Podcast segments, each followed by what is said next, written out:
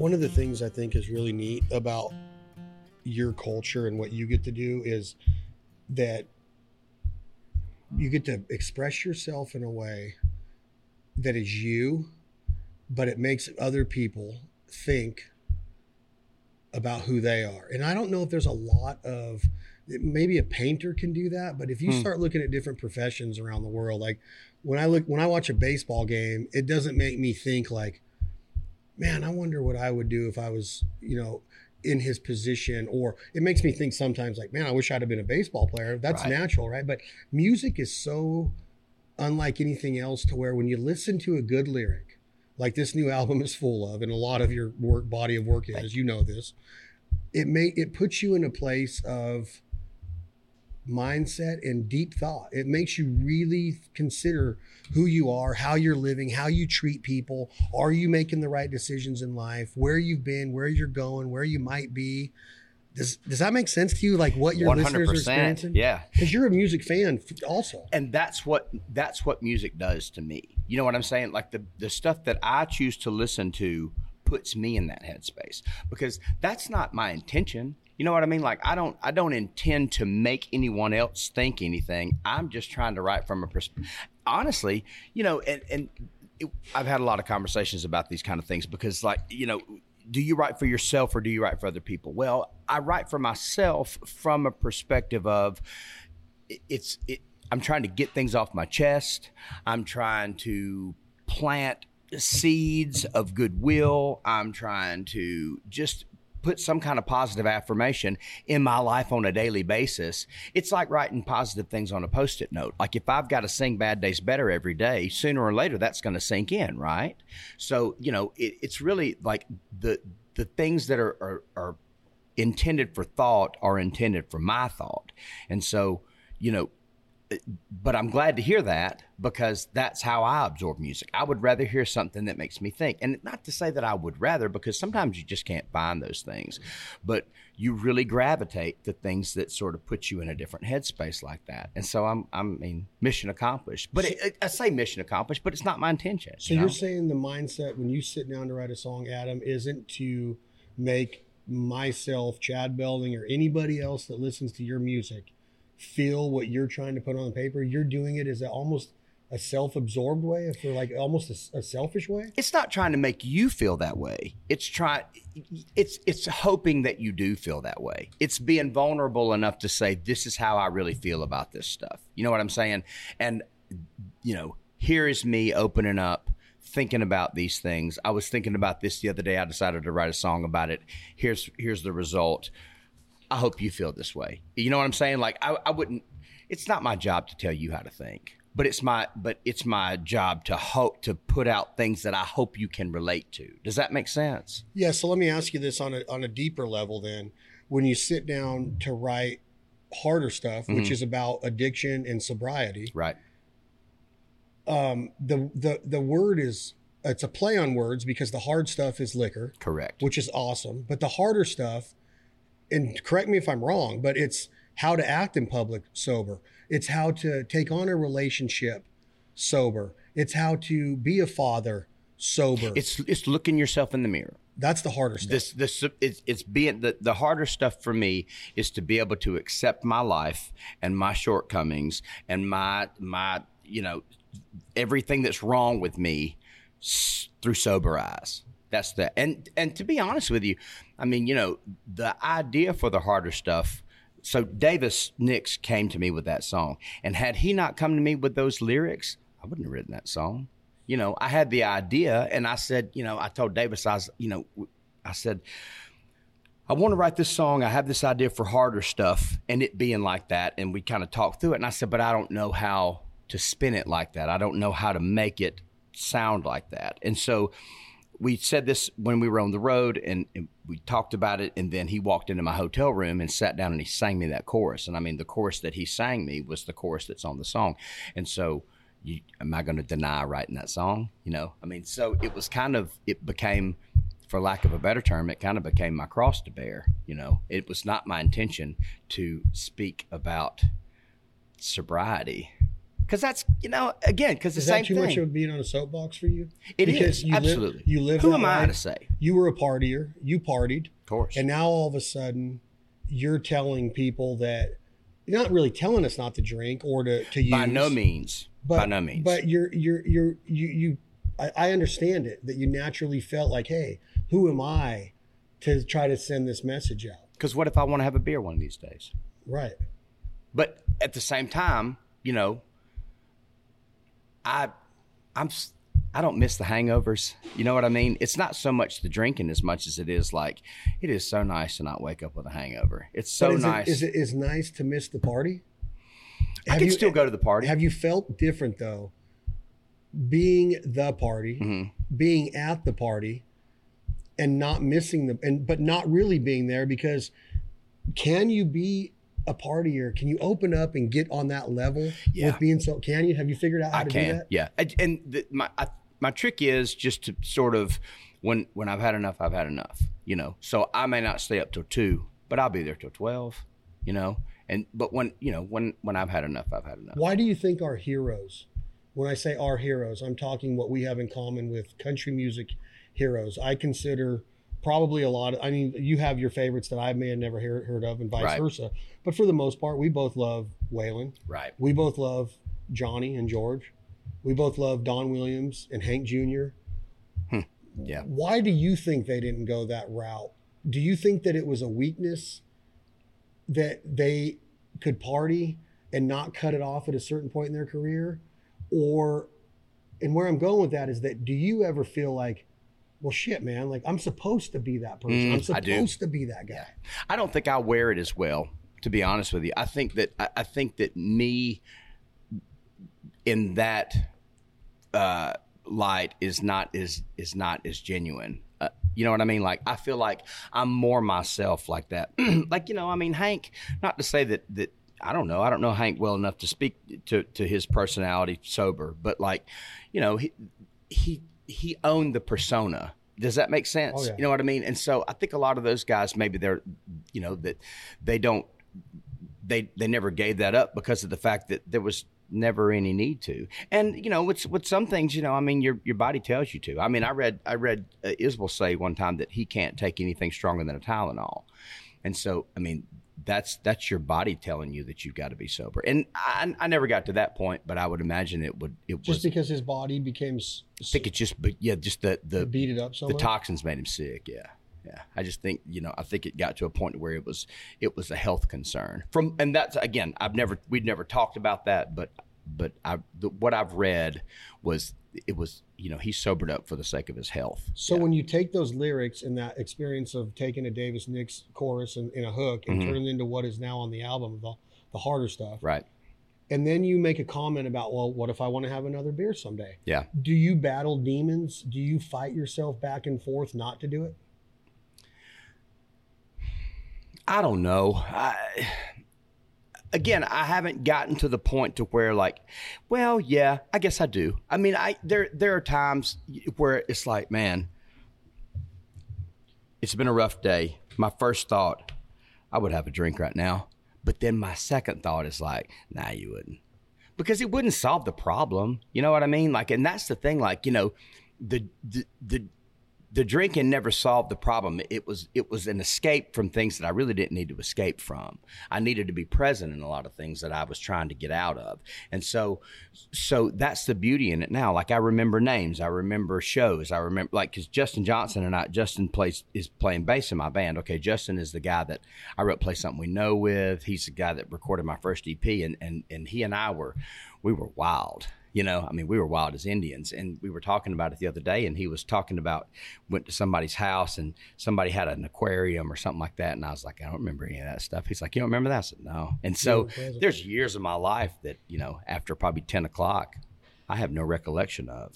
So those are the kind of things that I'm glad to be present in so that I can remember things. I can remember, you know, I want to remember the Opry. I want to remember this record. I want to remember the words. I want to remember the times when, you know, we played these shows and good things happened and I met great people and stuff like that. So, you know, that's because of that. I don't miss drinking.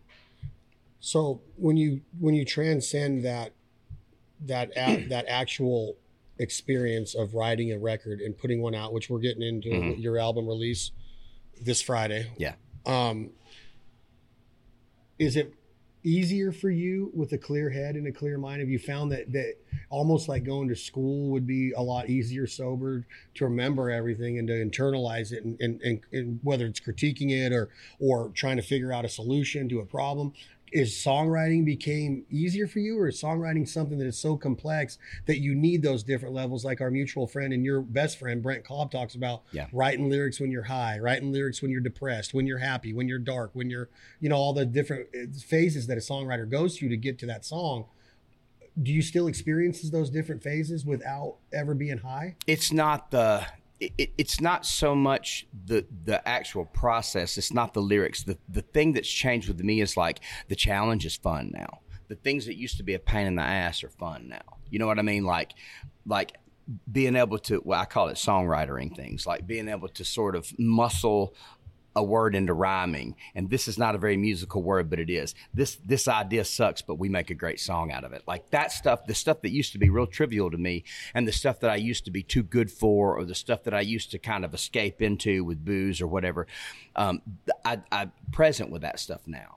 There's that. The biggest thing is it not so much as the writing, it's just everything else in my life. Like, I realize what a pessimist I am. I realize that I can go down, I can change my way of thinking now to where I can sort of, accept the challenges that are in front of me, because we got a lot more challenges with this record. I mean, we've decided to take this thing on ourselves, because we put this record out. We had a 2021 to where everyone and their mama said no, and then we said, well, all right, well then fine, I'll do it myself. And by doing it myself, meaning me and my wife and Ben and Davis and that's it. And all right, that's fine. If you don't want to put this on Spotify, we'll figure it out. If you don't want to put this on so-and-so, we'll figure it out. And so, by hearing no so much, like had I not been in a more sober headspace, I'd have quit. Why wouldn't they put it on Spotify? I don't know. I think it's not necessarily Spotify. It can, but I mean, I think a lot of it's, I don't mean to pick on Spotify, but there's, we had a hard time just getting anybody to kind of get behind the record for a little while, and I think it was because of COVID and because of the fact that, everybody was, that was no time to take a risk. There's still kind of no time to take a risk, but people are out of their, we're almost back into the workforce now. I think we're almost 100%, but at the end of the day, I mean, I'd rather do this way. I think it's a lot more work. It's a lot of work that I don't think anybody realizes. Right. I think the average bear that messages me and says, what kind of advice do you have? I give them the light version of it. You know what I mean? Because so how is this different than somebody like another mutual friend, Cody Cannon, does it? Do they do all this on their own? They have a management team. And they got teams of people. They got teams of people. Yeah. So you're doing everything from the management to the lay. You're taking on the entire project. But we still have a team, but we've got, a pretty small team as opposed to, their team. So which is fine. What are your expectations, or what are your desires at the beginning stages of this album being released? Are we going to be able to, are you trying to take it mainstream? No, I don't. I mean, it's, I try to keep my expectations real. I just want as many people to hear this record as can hear it, and I just understand that. I understand that there are things that are just beyond my control, that I can only make as many people as can hear this record. I can only play this song for as many people as I play this song for, and it touches the ears that it touches, and that's about the best I can do, And I mean, I know that sounds like a pessimist perspective of it, but at the same time, I mean, it's realistic. Yeah, I mean, I think so. I mean, and I also understand that there are powers bigger than me that are controlling these things, that I can't manipulate the numbers. You know what I'm saying? Without using the word manipulate, with your network of people in the, I know that if I have a friend that's in the major leagues of baseball, right? Mm-hmm. I can't, I can't really go to him and say, hey, get me on the team. Right. Get me an at-bat in the game, right? Yeah, can't do that. But can't you go to, I mean, Miranda's on your record. I think that's a great point. Can't you go to Miranda and say, hey, talk to your label or bring me on tour? I want to open for you. Get me in front of bigger audiences. I know that she's the major leagues. Right. She's one of the best to ever do it, especially as a female, let alone anybody. But we got to be ready, though. You know what I mean? Like, I can't go in by myself, me and my little guitar strapped around my back, and say, let me open for you. You know, I mean, we need to, you know, it all is kind of a package. But at the same time, yeah, I guess we could. You know, and there's nothing saying that we can't. And it's just a matter of, you know, going in and saying, hey, can we do this? And letting those doors open. But doesn't she have a qualified and authentic and, what's the word I'm looking for, loyal audience that if she just went on and said, my friend Adam Hood just put out a genius record. Yeah. I need you all to buy it. Don't you think that at least 5% of her listening audience would be like, if Miranda says it, it must be legit. Which is why she sang on the on Harder Stuff. And which is why, because she sang on Harder Stuff and because like it was easy for us to get her to let us feature her on it, which that could have been a real pain in the neck. I mean, you know, she could have said yes and Sony could have said no, you know. I mean, but no one did. And they made the you know, for lack of a better word, paperwork pretty minimal as opposed to, I mean, you know, that could be a hard process sometimes. And it wasn't a very hard process for us to get her to do it. It wasn't a hard process for her to put her name on it. It wasn't a hard process for her to put her stamp on it. And the numbers shot up because of it. I mean, they shot up. With her being, she's parties. She owns a bar and restaurant and cantina right here. It serves a good margarita. She's a drinker. What's the conversation like with somebody that is not sober around the lyric when they come and get that intimate with it? I mean, we had a conversation about it, and she even, you know, she sent me a message of a mutual friend of ours that, you know, kind of is dealing with these things, you know, and she said, hey, look what so-and-so sent me, you know, and she said, just so you know, these songs are touching people's lives. Yeah. That's pretty cool. That's what I'm getting at is that these songs are amazing. Yeah. And you made the comment 3 minutes ago that you can only control what you can control and get the so many people to listen to it. Yeah. And that's a kind of a pessimistic way to look at it, but it's also realistically agreed upon. But it just seems to me that a good song is a good song, and that somebody would get behind it. You would do the same for her. I think the song will speak for itself, and it'll do the work. You know, I mean, that's climbing the charts in Texas. Totally. I mean, this has been the best showing on Americana that I've ever had. How does your audience take on to the new songs when you're in Texas? They love them. The weird thing is, like I see people singing the words to Harder Stuff. I didn't expect that to happen. You know what I mean? Like, I go to bars you can still smoke in, and people are still singing the words to Harder Stuff. So at least the point's getting made. You know what I'm saying? Like, people are okay singing that song in a bar, and they're them and I'm me, and there's no judgment between the two of us, and they still love my song, and I still love the fact that they love my song. You know what I'm saying? 100%. So, you know, to me, that's cool. To me, that means that we understand where you're coming from, Adam, and that means that I can say what I want to, and you know that I'm not pointing a finger at you, and they're not pointing a finger at me either way. You know what I mean? Just what about your colleagues in the music industry? Do you get flooded with DMs and text messages when a new project comes out on initial and honest feedback, or do you have to go and search for that and ask for it? I guess in layman's terms, does somebody I can't pick Brent or Charlie or anybody that's that intimate to and that close to the project, but does somebody like Edie right away text you and go and tell you his opinion? I got a text message from Hayes Carl yesterday that said, hey man, I heard this on Outlaw. I love it. This is cool.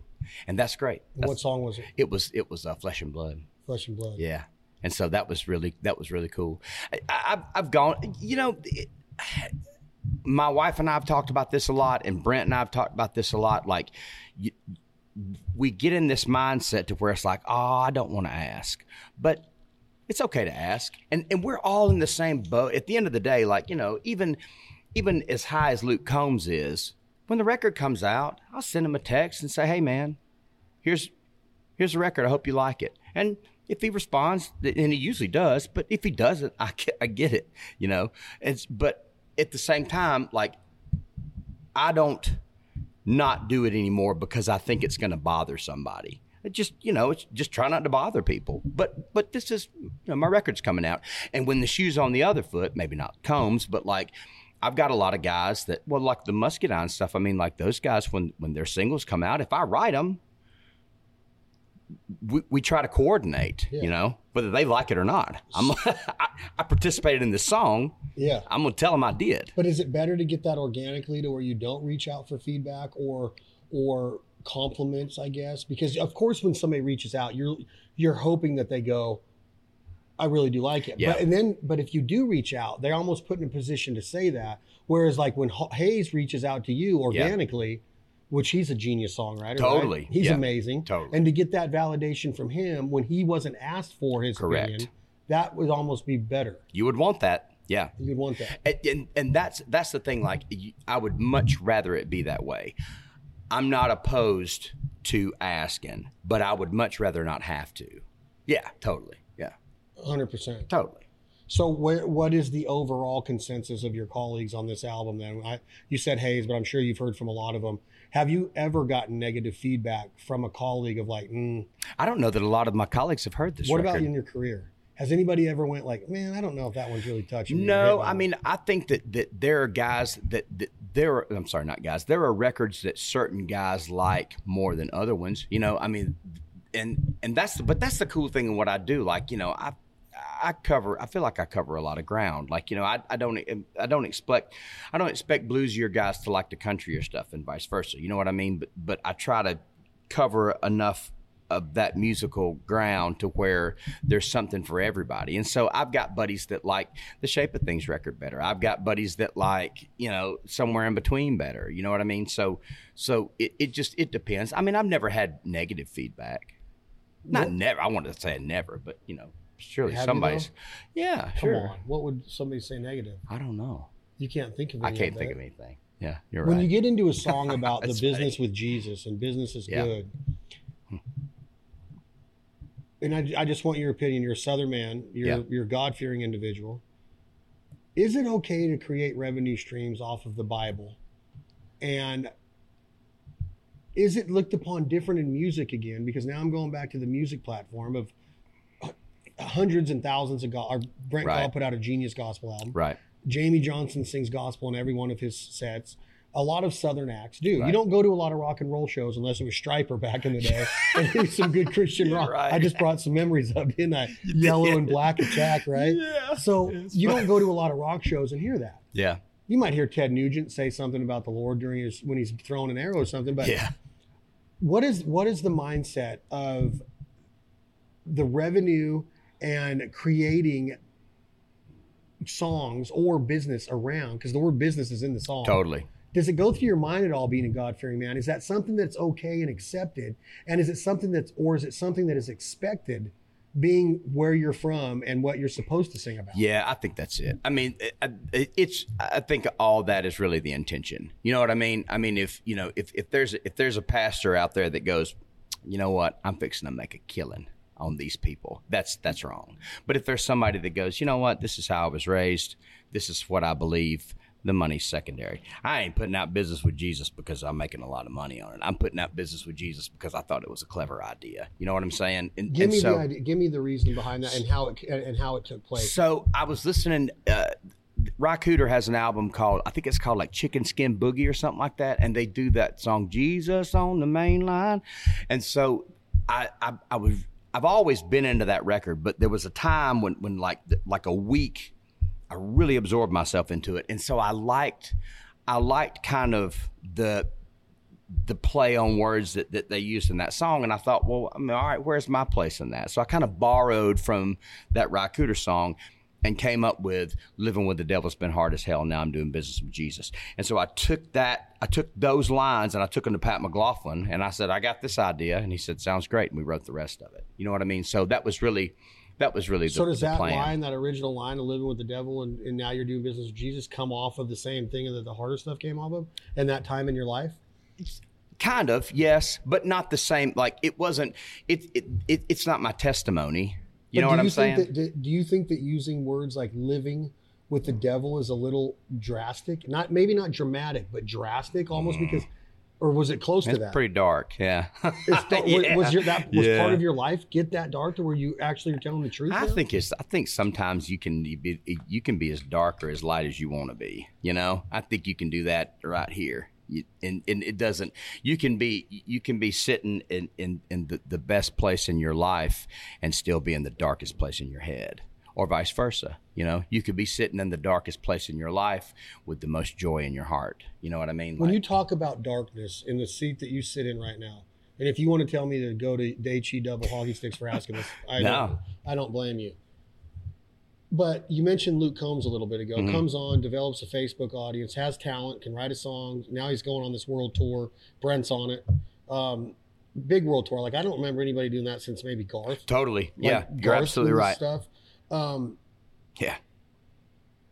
How dark do you get over the fact, and I'm going to say it again, of how fucking good you are?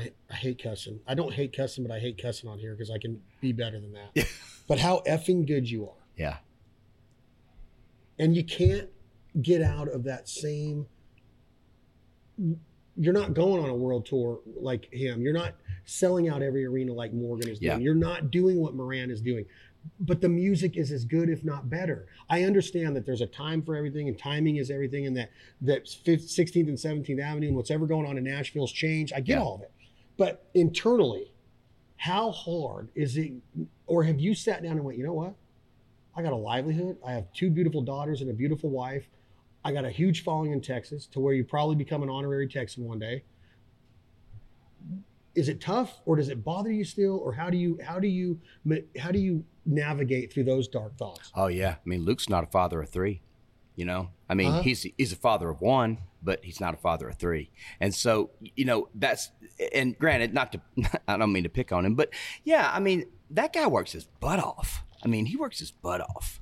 And he has forever. And so, you know, in as much as like, I do understand what you're saying. And sure, I mean, yeah, I mean, why not? I'd love to be Garth Brooks. I'd love to be doing that. But I also know, the amount of work that it takes to do it. And not that I don't want to do the work, but I don't want to do the work in that direction. You know what I mean? Like, I'd rather do the work and like you said, my work and my toil and my labor is working harder to make the song better, to make us think deeper, to change things. You know what I mean? So does that make sense? It makes 100%. But on the other hand, I've often told people in my circle that the reason that, and I hope that this, I mean, I don't know how right I am on this. I know that you have cuts. Yeah. But there's so many of your guys' songs, you and Brent, that could be monsters. Mm-hmm.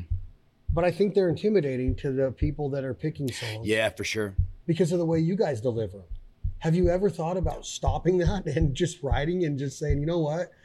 Maybe they have a mindset that they can't do. Like, nobody's going to pick up Shine on Rainy Day and do that on Brent Cobb, dude. I heard somebody say that, and granted, you know, not to compare myself to Stapleton, but like, I heard somebody say that, you know, when Stapleton was doing more writing than he was being an artist, that he kind of sang himself, like he would sing his own demos sometimes, but he really didn't do it a lot because same thing, like, nobody wants to sing a Stapleton demo. You know, you don't want to pick out a song out of a pile of Chris Stapleton songs and listen to Chris Stapleton and go, I want to do that. Yeah. You know what I mean? Like most of us. You're not going to get on that level. And so, you know, I think you can sing yourself out of a job for sure. So do you think you have in many instances? Because I think there are times when I have, yeah, for sure. So, I don't think that's unanimous. But at the same time, though, I also think that, you know, like with Brent and I, we connect musically because we kind of not just live regionally in the same place, but we kind of live in the same kind of musical headspace. You know, you sort of, like Edie and I, we write together well because we sort of have this commonality with our music. And so, like, you know, Anderson East wouldn't have recorded a song of mine had we not written a song that suited Anderson East. You know, Miranda wouldn't have written, I mean, you know, Miranda and I wrote a bunch of songs before she recorded Good Old Days, but that suited where she was going for the thing. So you kind of have to, pick artists that are in your wheelhouse, and vice versa. Artists always are kind of, I think, you know, artists that don't write their own stuff are always looking for people that's, I mean, you know, like you listen to a lot of little big town stuff, like, you know, Karen Fairchild sings a lot of stuff that they're Natalie Hemby songs, because she and Natalie, their nuances are really similar. They have a lot of the same voices and stuff like that. And so there are those things musically that you kind of want to find, as far as, you know, if you're writing for another person, you want that person to be in as close proximity to what you do as they can be, because that makes it a lot more effortless, you know? Right. If that makes sense. So when you start talking about, I want to transition into another song now about where you and Brent live regionally, Alabama and Georgia, which is considered the South. I got to ask you this, because I just had a pretty good argument driving from the west of the United States to South Texas. I'm curious. And I was there. You will be when I ask you the question. I'm driving down there with a resident of Texas, born and raised, mm-hmm. And he told me he's Southern. And I said, Texas is not the South. And he said, yes, it is. And I said, how so? So he goes, well, I'm 11 miles from the Louisiana border. I said, okay, it still doesn't make you Southern. Because a lot of parts of Western Louisiana to me aren't the South, but I know right. I'm gonna get in trouble for saying that's fine. But then I said, okay, so he did crawfish boils and they had some gumbo sometimes in this town. I said, but you're not the South. That's not the South to me. And he just was livid. Yeah. I am Southern. And I'm like, okay, I respect the fact, because I claim to be the adopted son of the South, and I too wish I was from the South. Right. I think it's the finest place in the world. I could agree more. But I don't think Texas, and you go to Texas a lot. You're in Texas a lot. Yeah. So is it the South or not? I hear a lot of people that are from Texas on your side of things too that say we're not. Here's my 2 cents. Texas is a republic. And so should have been 4 states. It's its own entity. It's its own entity. What I mean? And so because it's its own entity, it's its own personality, it's its own culture, it's its own thing. And so is it Southern? Yes. Is it part of the South? I would argue there are, you know, I mean. For those that you can't see Adam's face, he's saying it's not part of the South. Don't quote me on that. Don't. So the speed of the South is where I'm going. Okay. Love this song. Thank you. Where does this, it's such a cool storyline, mm-hmm. and the transitions in it. What is the meaning of the song? Is this what you value? Is this what you grew up on? Like, are you trying to show people how you have to understand a Southern man, you have to understand the South before you can pass judgment kind of deal? I think it's really from the idea, and I think this may have we may have fallen short with the specificity. That's a tough word. But the intention was to come from it from a musician's perspective. And, you know, and so because, of course, the night they drove old Dixie down, that line has become controversial. And so it was it's not my intention for that song. The intention and my thought process was, there was a time when I got started doing this stuff that we would go in and we would play, you know, every song off the best of the band. We would play Ophelia, we would play The Weight, we would play all that stuff, you know, Makes No Difference, all those things.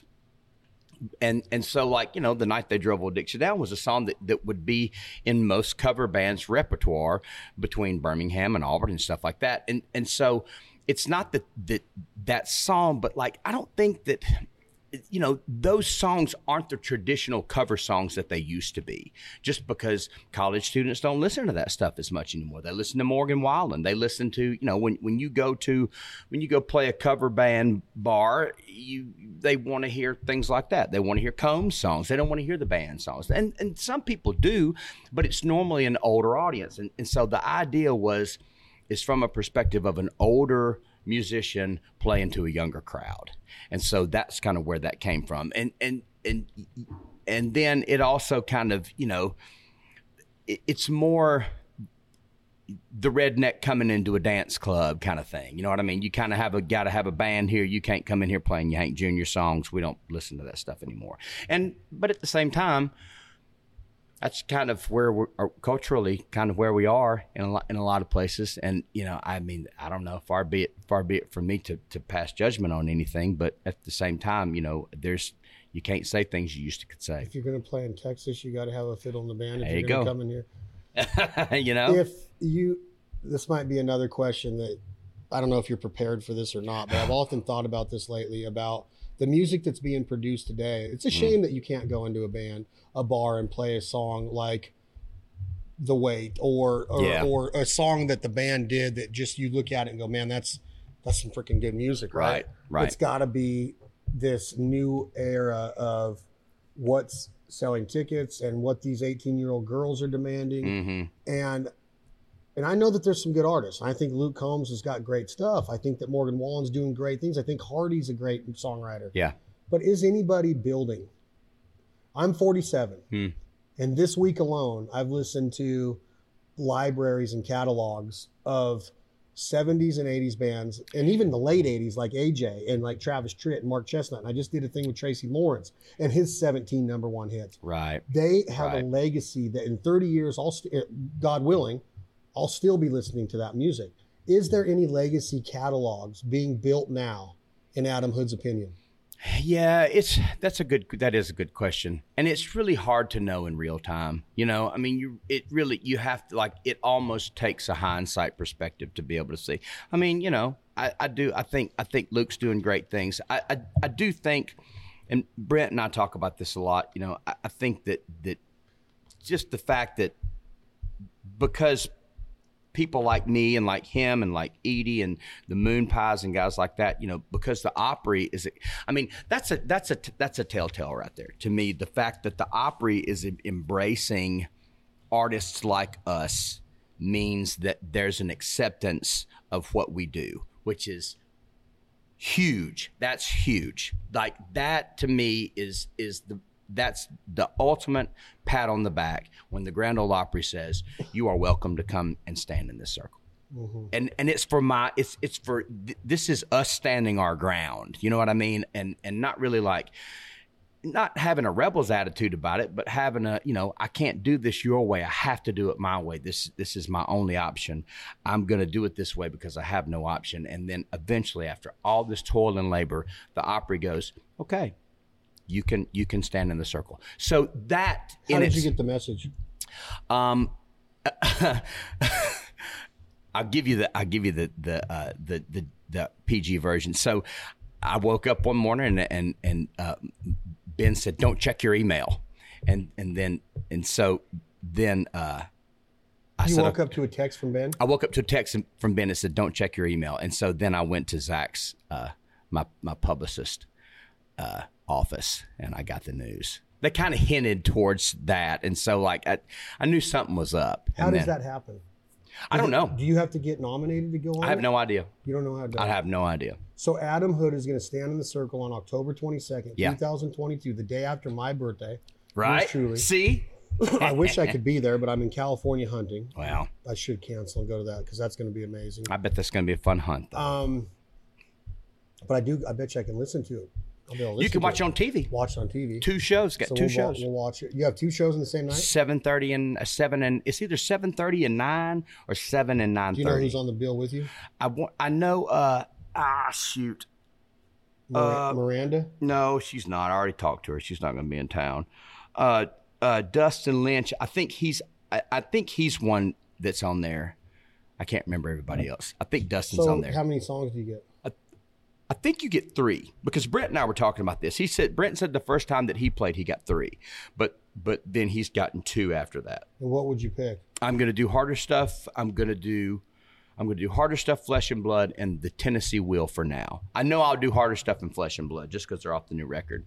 But then I need Tennessee Wheel. I know I love it. I don't know. I feel like that it's probably just one of the more representative tunes that's.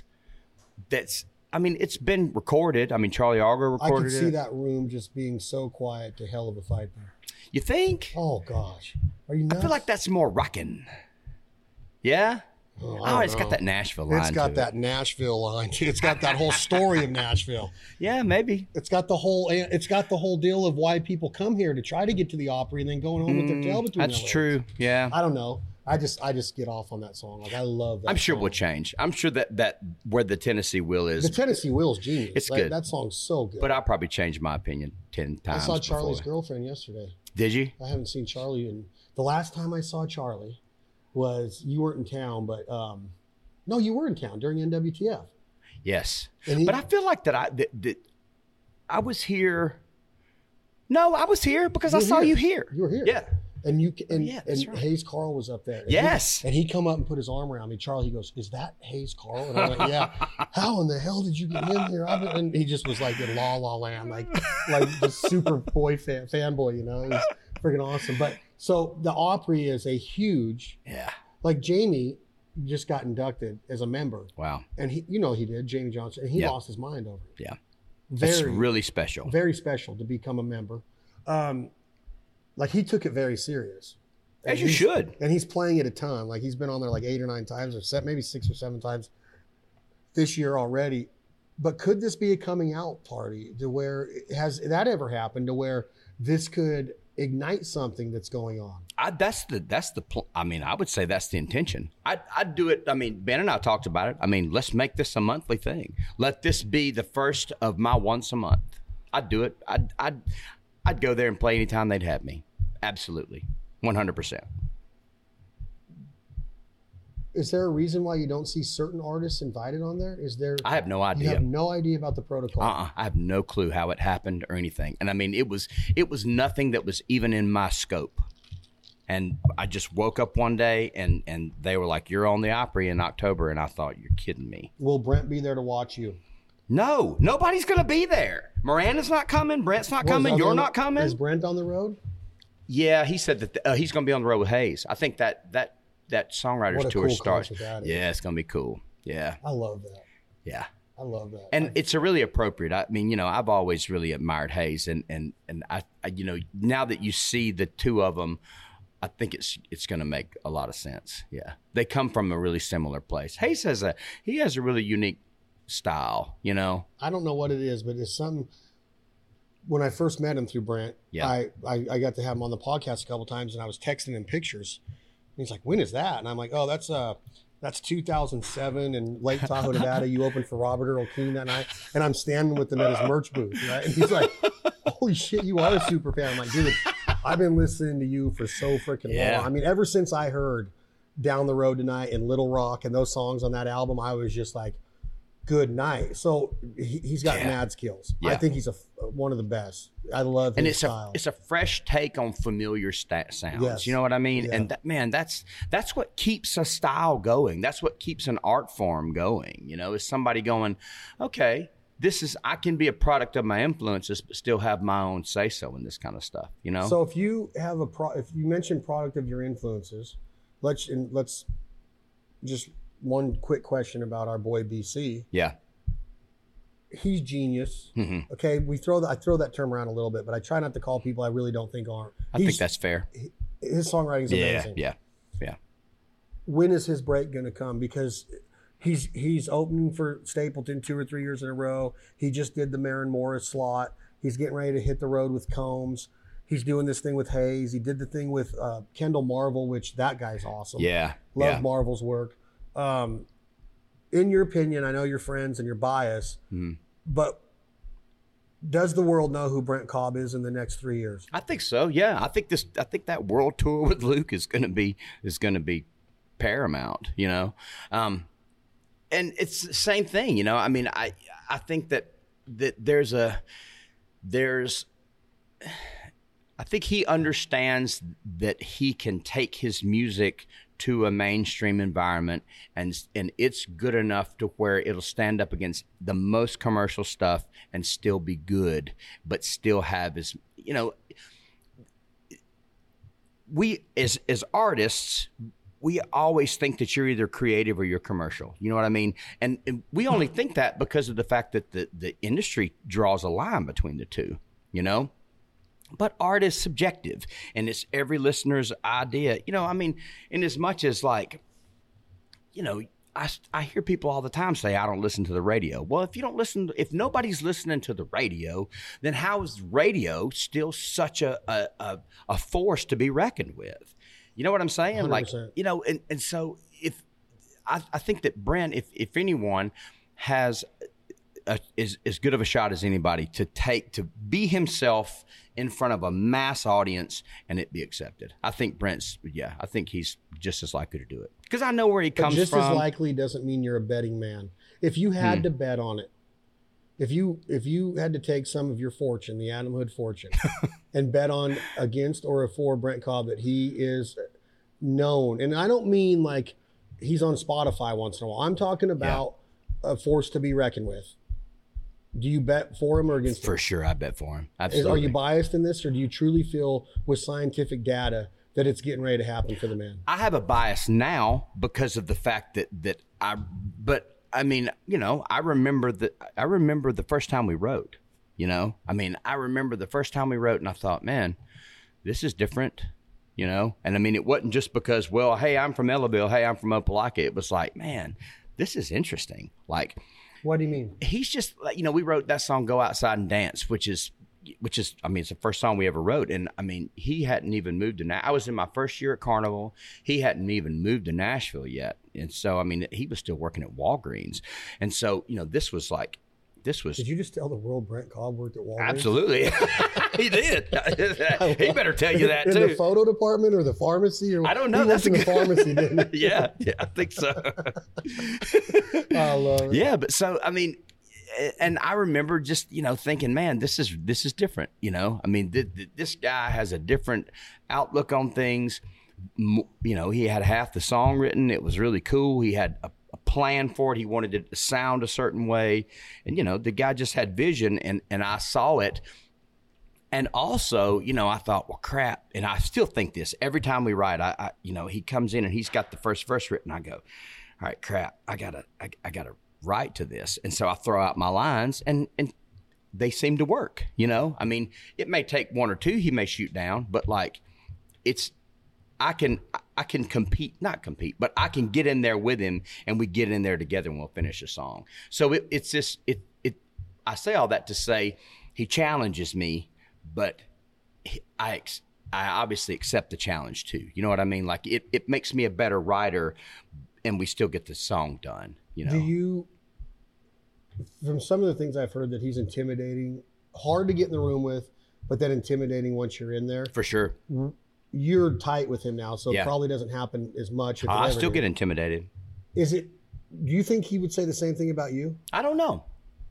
Good question. Do you think if I asked him if you've made him better, would he say yes or no? I'd like to think he would. And you automatically say yes too, right? That he's made you better at what you do? For sure, yeah. Does he make you reach deeper or work harder to be the best songwriter you can? For sure. Yeah, for sure. So... when you look at the opportunities that he's getting, and you had a publishing deal before him, you moved to Nashville before him, you were here, you know, you've been in line longer. Mm-hmm. Is it easy to support somebody like Brent Cobb when you see, oh, you're on the world tour and this is going to be paramount for you? Yeah. And why? Why is it easy? There were decisions that I made in my life that I chose the path that I chose. You know, I mean, there was a time when, and I mean, I'll go ahead and be vulnerable about this. There was a time when I was getting ready to move here and I got custody of my daughter. We didn't move, you know? And so, you know, I've chosen my family, in a lot of situations, you know? And so, and I'll never be disappointed in those choices, for sure. You know? And so, but those are, and granted, you know, not to say that he hasn't, I mean, man, that guy's as much of a family man as I am. And it is never easy. None of us, you know, you've got children, you know, it's not hard. It's not easy. It's not easy to travel. And when you have a child at home that misses you, I mean, there's no one that has an easy time with that. Even if you take them on the road, that's hell too, yeah. You know? Yeah. And so it's never easy. And he makes those choices as well. But you know, there's just choices that I've made like that. And those are the decisions that I made to do this as opposed to that. And You know, I remember my mom telling me one time about my dad. She said, you know, your dad had a chance to take a job. I mean, he was a forester. He was in the timber industry. And so, you know, it's a weird industry. And you know, he worked for smaller companies. She said he had an opportunity to be part of a pretty successful corporate company. And he didn't choose it because he wanted to be a dad. And there you go. And I found that out probably 15 years ago. So at this point in your life right now, where you sit on this album release week and a month before your Opry debut, if this is the beginning of it, now do you change your mind on those decisions you made with custody of your daughter back in the day? Are you a little bit more cemented and grounded now to where you can go live that life now? Well, the girls, so my younger one, so I mean, Ashlyn, she's almost 24, you know? I mean, she's and not to say, I mean, I talked to her today, but at the same time, you know, like, I don't have to, you know, there's not school. But with the younger ones, they're in a place to where, like, they started this way. They understand that this is what I do. And I have my wife. No. Would you change them to that if you got a big world tour? No, I don't know. Get the Liberty program. It would be really hard. It's hard. It's hard. Yeah. So could you make that decision if Luke called you and said, "Hey, the second leg of this world tour, I need Adam Hood on it"? That's a Britney question. You got to ask the wife. What would Britney say? I don't know. I'll ring her in. I'd be curious to know what she says. I kind of have an idea. Well, it matters what mood we catch her in. Yeah. I'm not going to ring Britney in. But do you feel that at this point in your career right now, you, and this is kind of another weird question too, is the acceptance of success. Mm-hmm. You and Brent seem like two individuals that don't give a shit. Now, I'm not saying that you don't. Yeah. I'm just saying that you wear it in a different way. Right. Of whether it's a compliment. A lot of people use the tactic or the talent. I think I have this talent down to a T of deflection. I don't like compliments coming my way. It's a weird deal. It's not easy. So you work your ass off and you're told no your whole career. Yeah. And that's hard to accept. It is. And then you get some success. Yeah. And that's hard to accept. And you're like, well, what do I want? You fight it in your mind internally all the time. Well, I've worked hard. Well, I'm a little upset because I'm getting some success and this guy's not, or this girl isn't. So then you start to feel bad a little bit. Like, I'm not bringing my guys with me. I talked to Hardy about this, how him and Morgan and Ernest and all these guys came here and they started, and now they're like elevated and their group is still, they have a hard time dealing with it a little bit. Hardy's talking on the podcast about that. I'm the same way of deflection. Like, okay, I have a hard time accepting a compliment or hearing people brag on what we do. Do you think being the age you are now, and if success did come in a big way, I'm not saying you're not successful because I know that you are, but if it came in a major way right now, could you swallow it and accept it and enjoy the taste of it for a while after you know what it took to get here? I think that I have some mental, emotional, spiritual tools that I didn't have. I think that at least I can absorb some of these things way better than I could when I was in my 20s, for sure. I don't know how I would take it. That's what I'm saying. Like, you know, we're just kind of taking it as we go. But also, you know, this record has given me an opportunity to sort of, like, the way I look at it, like with this record, Brent's invested in this record. Charlie's invested in this record. Ben's invested in this record. Like, Miranda's invested in this record. Warren Haynes is invested in this record. So I have people that are invested in this specific record that sort of give me a little bit of wind in my sails to make me think, well, you know, if they, I mean, you know, Charlie and them, like, Blackberry Smoke was my band. You know what I'm saying? Like, and so this, and the funny, and I thought about this the other day, like, this wasn't like a collaborative side project. This is an Adam Hood record. Like these guys became not themselves in order to support me. And that was, I mean, it's not the first time we met, but certainly the first time we ever wrote a song, you know, certainly the first time we ever sat in a studio together. And I mean, you know, not to say they didn't know me. I mean, we knew each other. We were fairly well acquainted, but we didn't know each other. We weren't the friends that Brent and I were. And so, yeah, I mean, the fact that they took time to invest their time and talents into this record yeah, take this thing as far as you can take it, Adam. I mean, and that's, and Brittany understands that too. You know, we both realize that we have this is a special project. This is a special record. It's still an Adam Hood record. And so, but because there are people that are invested in it, and people have always been invested in it, but not like this. So with all of that being said, and it doesn't go the way that you visualized or you want it to. Mm-hmm. I don't have any expectations for it. My expectations are just is as great as it can be. You know what I mean? Like, you know what I'm saying? Like, I'm already happy. I mean, the fact that it's even, you know, that Americana has picked it up at all. The fact that Outlaw Country. I mean, this is by far the most they've played my stuff, and it's great, and that's great. You know, I mean, but you're not an outlaw. I don't think so. You're a down home, wholesome father and family man. I'm not saying that the Outlaws weren't. That was a joke. But it should be on the highway. Yeah. That's where it needs to be, because that's what today's country music listener thinks. But could you hear it on the highway, though? That's the thing. It's too rootsy of a record. That's what's wrong with the highway. The highway is what I'm on when I'm listening to music, and it needs to be you and Hayes and Brent and Whiskey. Good point. That should be the highway. That's a good point. The highway isn't sounding what it should be. That's the good point. It's too poppy. I don't care what people say. Country music's poppy as shit today. It is. There ain't no steel guitar, and 99% of the records on the radio. That's not country. But who is Chad Belding to say what country is? Well, a listener. All I'm saying is that Waylon Jennings will roll over in his grave. And there you go. If he's listening, you ain't the only person that said that. I mean, how many times you see a meme on your social media that says that? That says, you know, something to that effect. Exactly, spot on. It's too poppy. There you go. I'm not saying that you don't have talent. I'm not saying that you don't deserve to have a revenue base and to create a livelihood to provide for your family. But if you're not country, don't confuse me and put it on country radio. Yeah. That's all I'm asking. Right. Go put on pop. There you go. If you sound like Beyonce, go up against Beyonce. 100%. Quit trying to make it sound like, oh, I'm country. No, you're not country. Well, I'm from Kentucky, but you're not singing country music. And you're definitely not singing some Ricky Skaggs bluegrass shit. You're pop. There's a lot of pop on the radio. So when you hear an album like this one right here that we're talking about, Good Days Better, and you hear a song like I'm getting ready to get in, Living Don't Give a Damn. I do want you to sing that one today, if you will. Yeah. In a minute, I got some folks coming in here to make sure that it goes down right. I want to just make sure my audio levels are good. Uh-huh.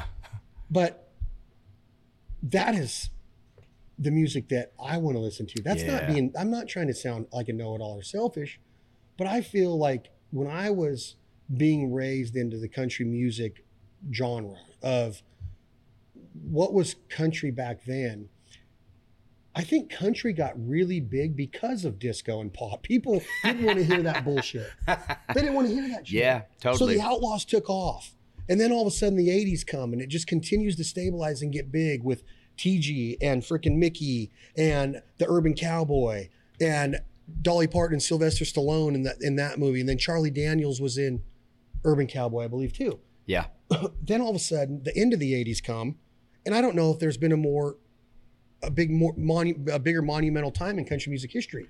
When it 89 to 91. When it went from Hank or Merle singing to 3,500 people to Garth selling out 17,000 seat basketball arenas. Yeah. And then all of a sudden, you know, we start to get into the bro, and the bro country comes, and now we're like elevated past the bro country to where now it's almost pop country. Yeah. And I'm sitting here going, what is wrong with just country? Why can't we see a pedal steel anymore? There's some bands that have them in them, the ones that do it right, in my opinion.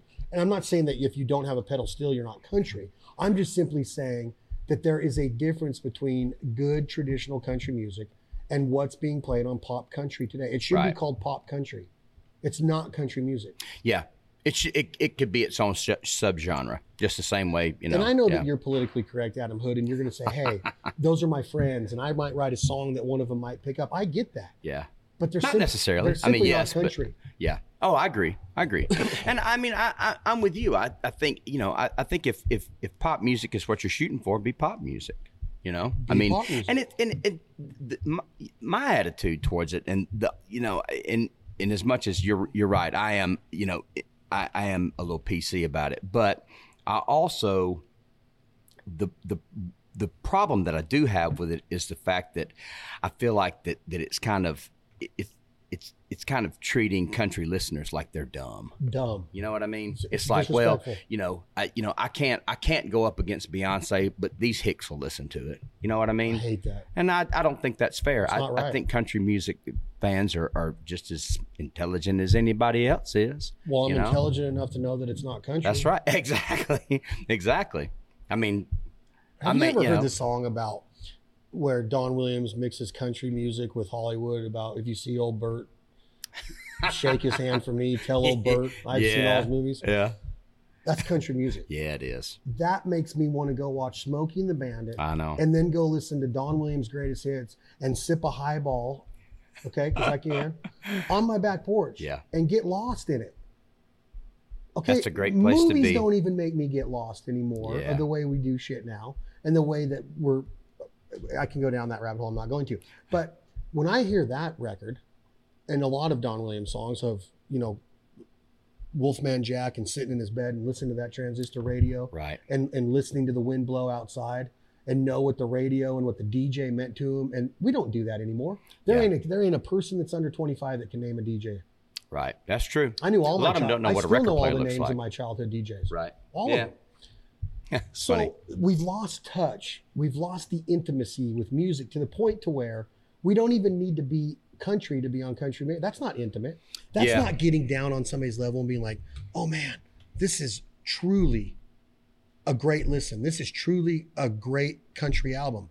It's few and far between to find a great country album today.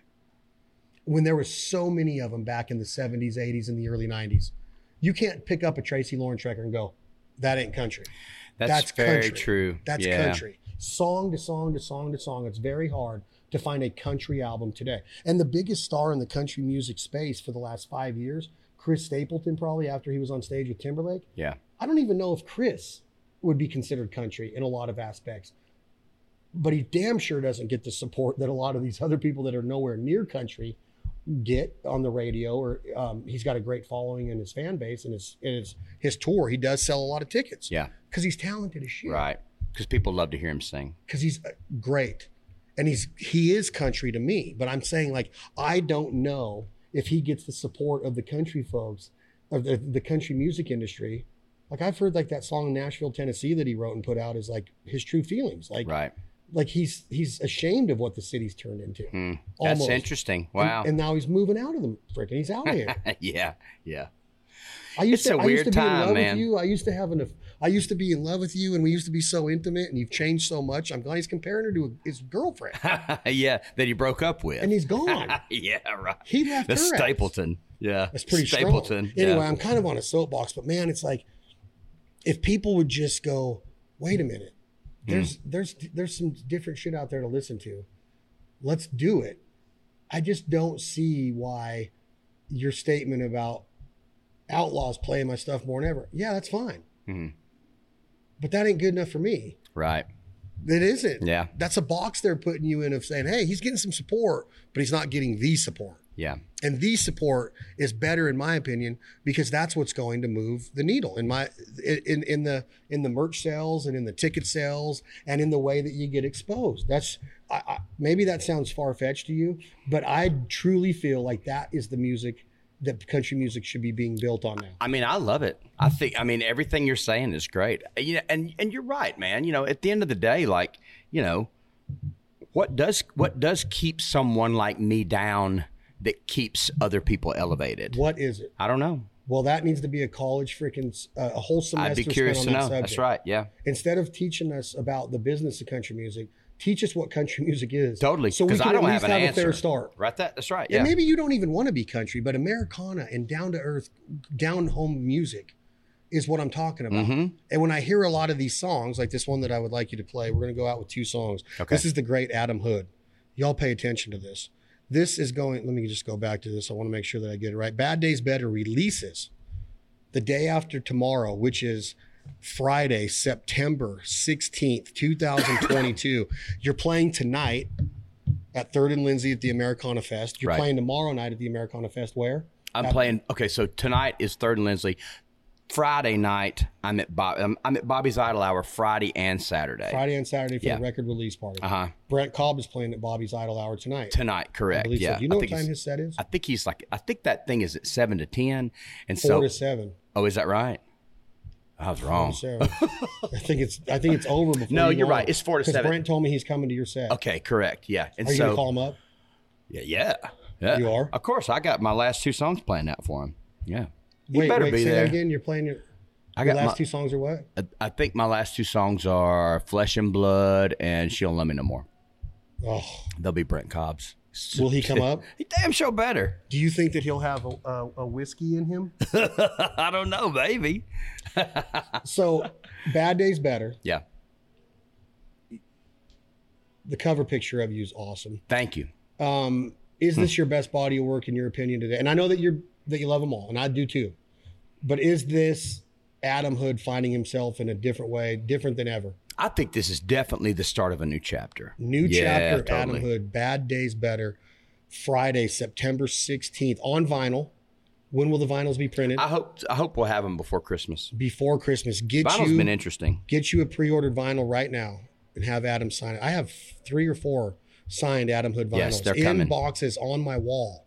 I love when Adam signs, because he takes his time. You know how authentic it is when somebody doesn't just say, Chad, God bless, and then they write their name. This guy writes a paragraph of how he feels about the friendship. Because I love you. That's an amazing quality to have. Yeah.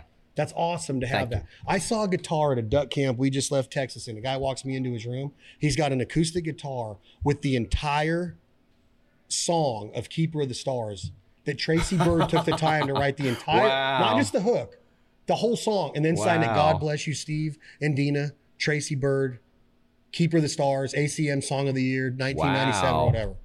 Now that's cool. It takes up the whole box. Wow.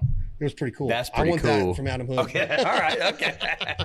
I can do that. I love it. All right. So let's go out with 2 songs. We're going to go down with Living Don't Give a Damn. And then I have to hear Harder Stuff to end it. Okay. And I could even do Miranda's part if you want me to. Oh. I'm just kidding, Miranda. I can't sing like you, Miranda. I love Miranda Lambert, by the way. Yeah. Her new song, Acting Up. That whole album, Palomino. It's good. It's strong. It's a great record. Acting Up, though. Anna V, my girlfriend, will put that on. And I'll just be freaking that whole album. Yeah. She's just got it, man. Same thing. I feel the same way you do. I think this is a new chapter for her too. I think she's finally getting able to get rootsy and groovy and do the things she wants to do. She's strong, boy. Yeah, she's always has. She's been strong. Yeah. Strong. Like, she's my favorite. Like, I love Dolly. I think Terry Clark is amazing. I think Ashley McBride's amazing. But for my all-time, I love freaking Mark. I love Frank's wife. Leanne Womack. Yeah. I was listening to a voice, man. I was listening to that song the other day of, gosh dang it, the one about hating her. She doesn't know why she hates the girl. Oh yeah. I'll think of a reason later. That's great. That's good songwriting. That's great. Yeah. I really hate her, and I'll think of a reason later. All right, Adam Hood.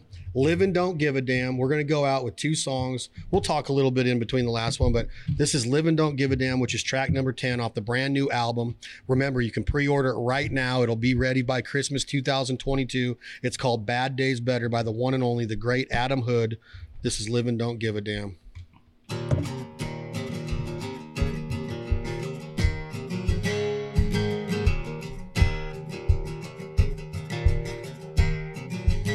I was trying to look busy, loading guitars in a truck, when a fella from the city started sizing me up. It was a long interrogation with a lot of bad advice, and I finally got a word in. He could see it in my eyes. I can waste my time on a 5-year plan, build myself a house on desert sand. I'd rather put the day in the good Lord's hands, 'cause this living don't give a damn. I quit saving all my praying for days down on my luck. Funny thing about when it's raining, everybody's looking up. But me, I'm looking forward. so I won't ever drown. And I'm thankful just to be here on this side of the ground. I can waste my time on a 5-year plan, build myself a house on desert sand. I'd rather put the day in the good Lord's hands, cause, well, the living don't give a damn.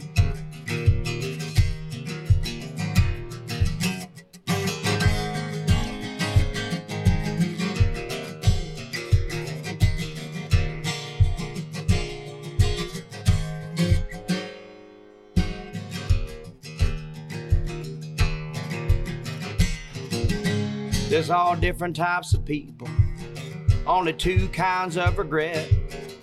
And either way you make them, that ain't easy to forget. So missy, you go your way, well, and I'll go mine. And there ain't no right or wrong way when you're doing what you like. Cause I can waste my time on a 5-year plan, build myself a house on desert sand. I'd rather put the day in the good Lord's hands, cause, well, the living don't give a damn.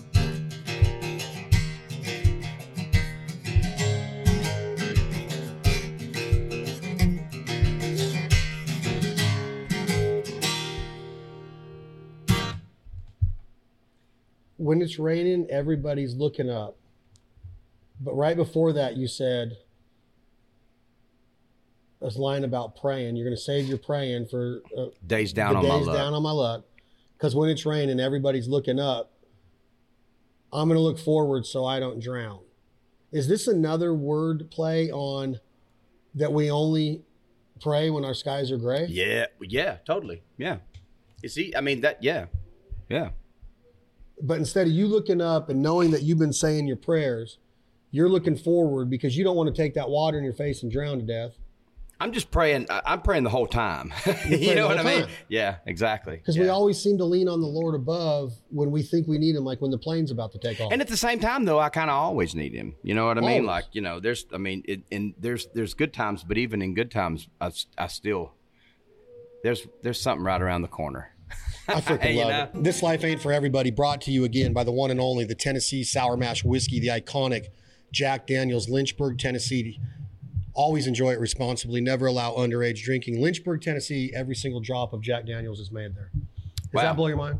You know, when you talk about beers, got breweries all over the world. Yeah. They knock out beer in California for a brand. They got one in St. Louis. They got one over here. That's fine.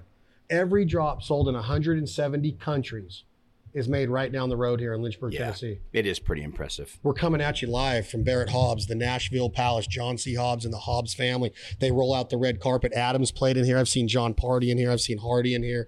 I've seen Daryl Worley in here.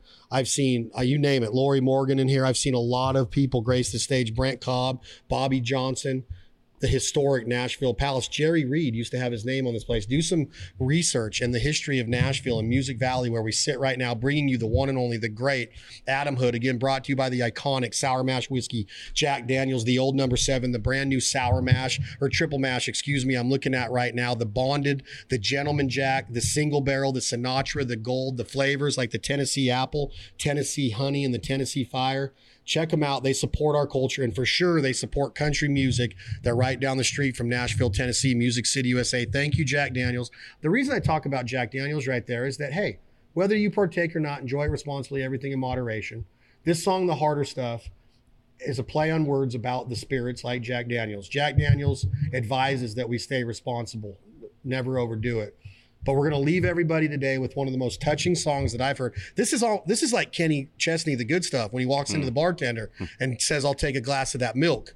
When you're thinking he's going to go in there, he wants to go in there and get high and get hammered on some whiskey. And then all of a sudden he finds out what the good stuff really is. The Harder Stuff talks about, this is as hard as you can get at 100 proof. I know that there's more, trust me. I know that Coy Hill Jack Daniels is 140.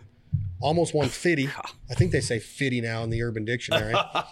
But this is an amazing mindset that even though you quit the hard stuff, the other shit's harder. It's harder. It's harder. Yeah. This is the great Adam Hood off of his album, releasing this Friday, September 16th, 2022. Pre-order your vinyl right now. My man Adam, put a little note in there. Are you on Cameo yet? I was. Adam was on Cameo. I think I'm still on Cameo. He's on Cameo. Yeah. He's going to sign it for if you want him to. I think he will. Yeah, of course I will. He might sign it. Just for ask me. Just ask him. Put a little note in there. We're going out with the harder stuff that you can find on Bad Days Better. And one of the greatest female voices in all of country music history, the great, straight out of Texas. Is she from Texas or Oklahoma? Yes, Lindale. Lindale, Texas. You're good friends with the one and only Miranda Lambert. She sings harmonies on this. Mm-hmm. This is as pretty as it gets, the harder stuff. Thank you, Adam, for being here. Thanks, buddy. Did you enjoy it? I as always. I cannot wait to watch your set at 3rd and Lindsay tonight. I'm glad you're coming. And Brent Cobb is going to jump up and do two. He said he was. If he don't, I'm going to be pissed. I'll push him up there. It don't take much to get him up on stage. No. This is Adam Hood. Harder Stuff. The album cut features Miranda Lambert off of Bad Days Better. Get your copy reserved today. Thank you for listening to This Life Ain't For Everybody, brought to you live from the Nashville Palace, Music Valley, Tennessee. Thank you, Jack Daniel's. Take it away, Adam.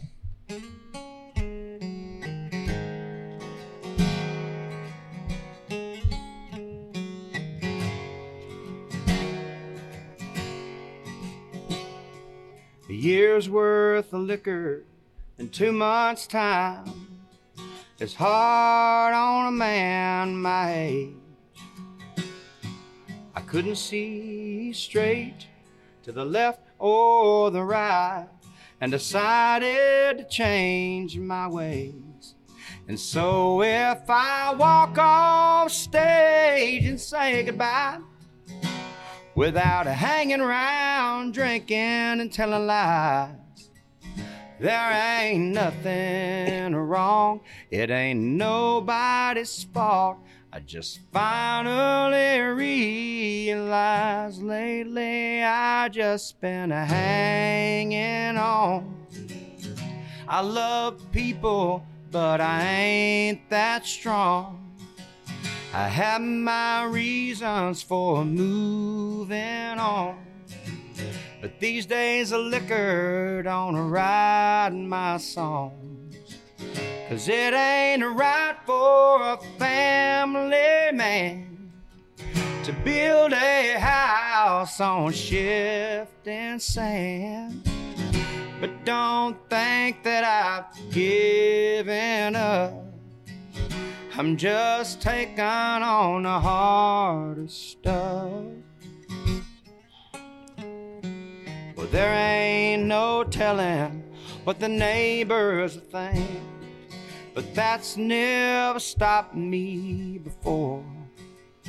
If I pour it all down the kitchen sink, or spill it all over the floor.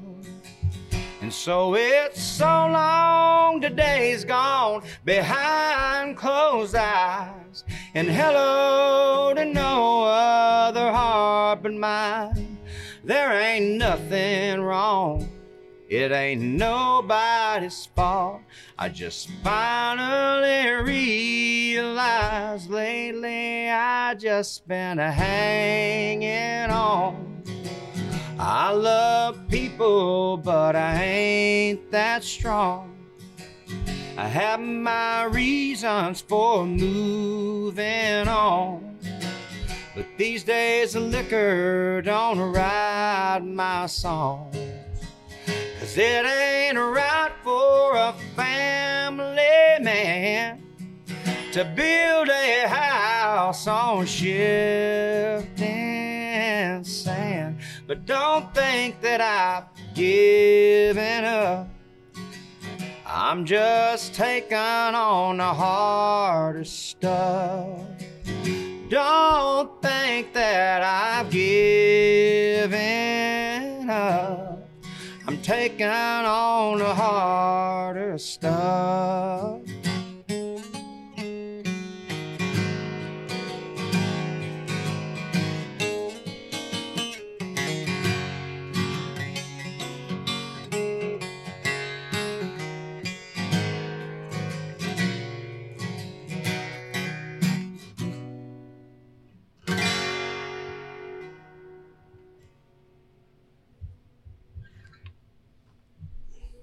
Perfect.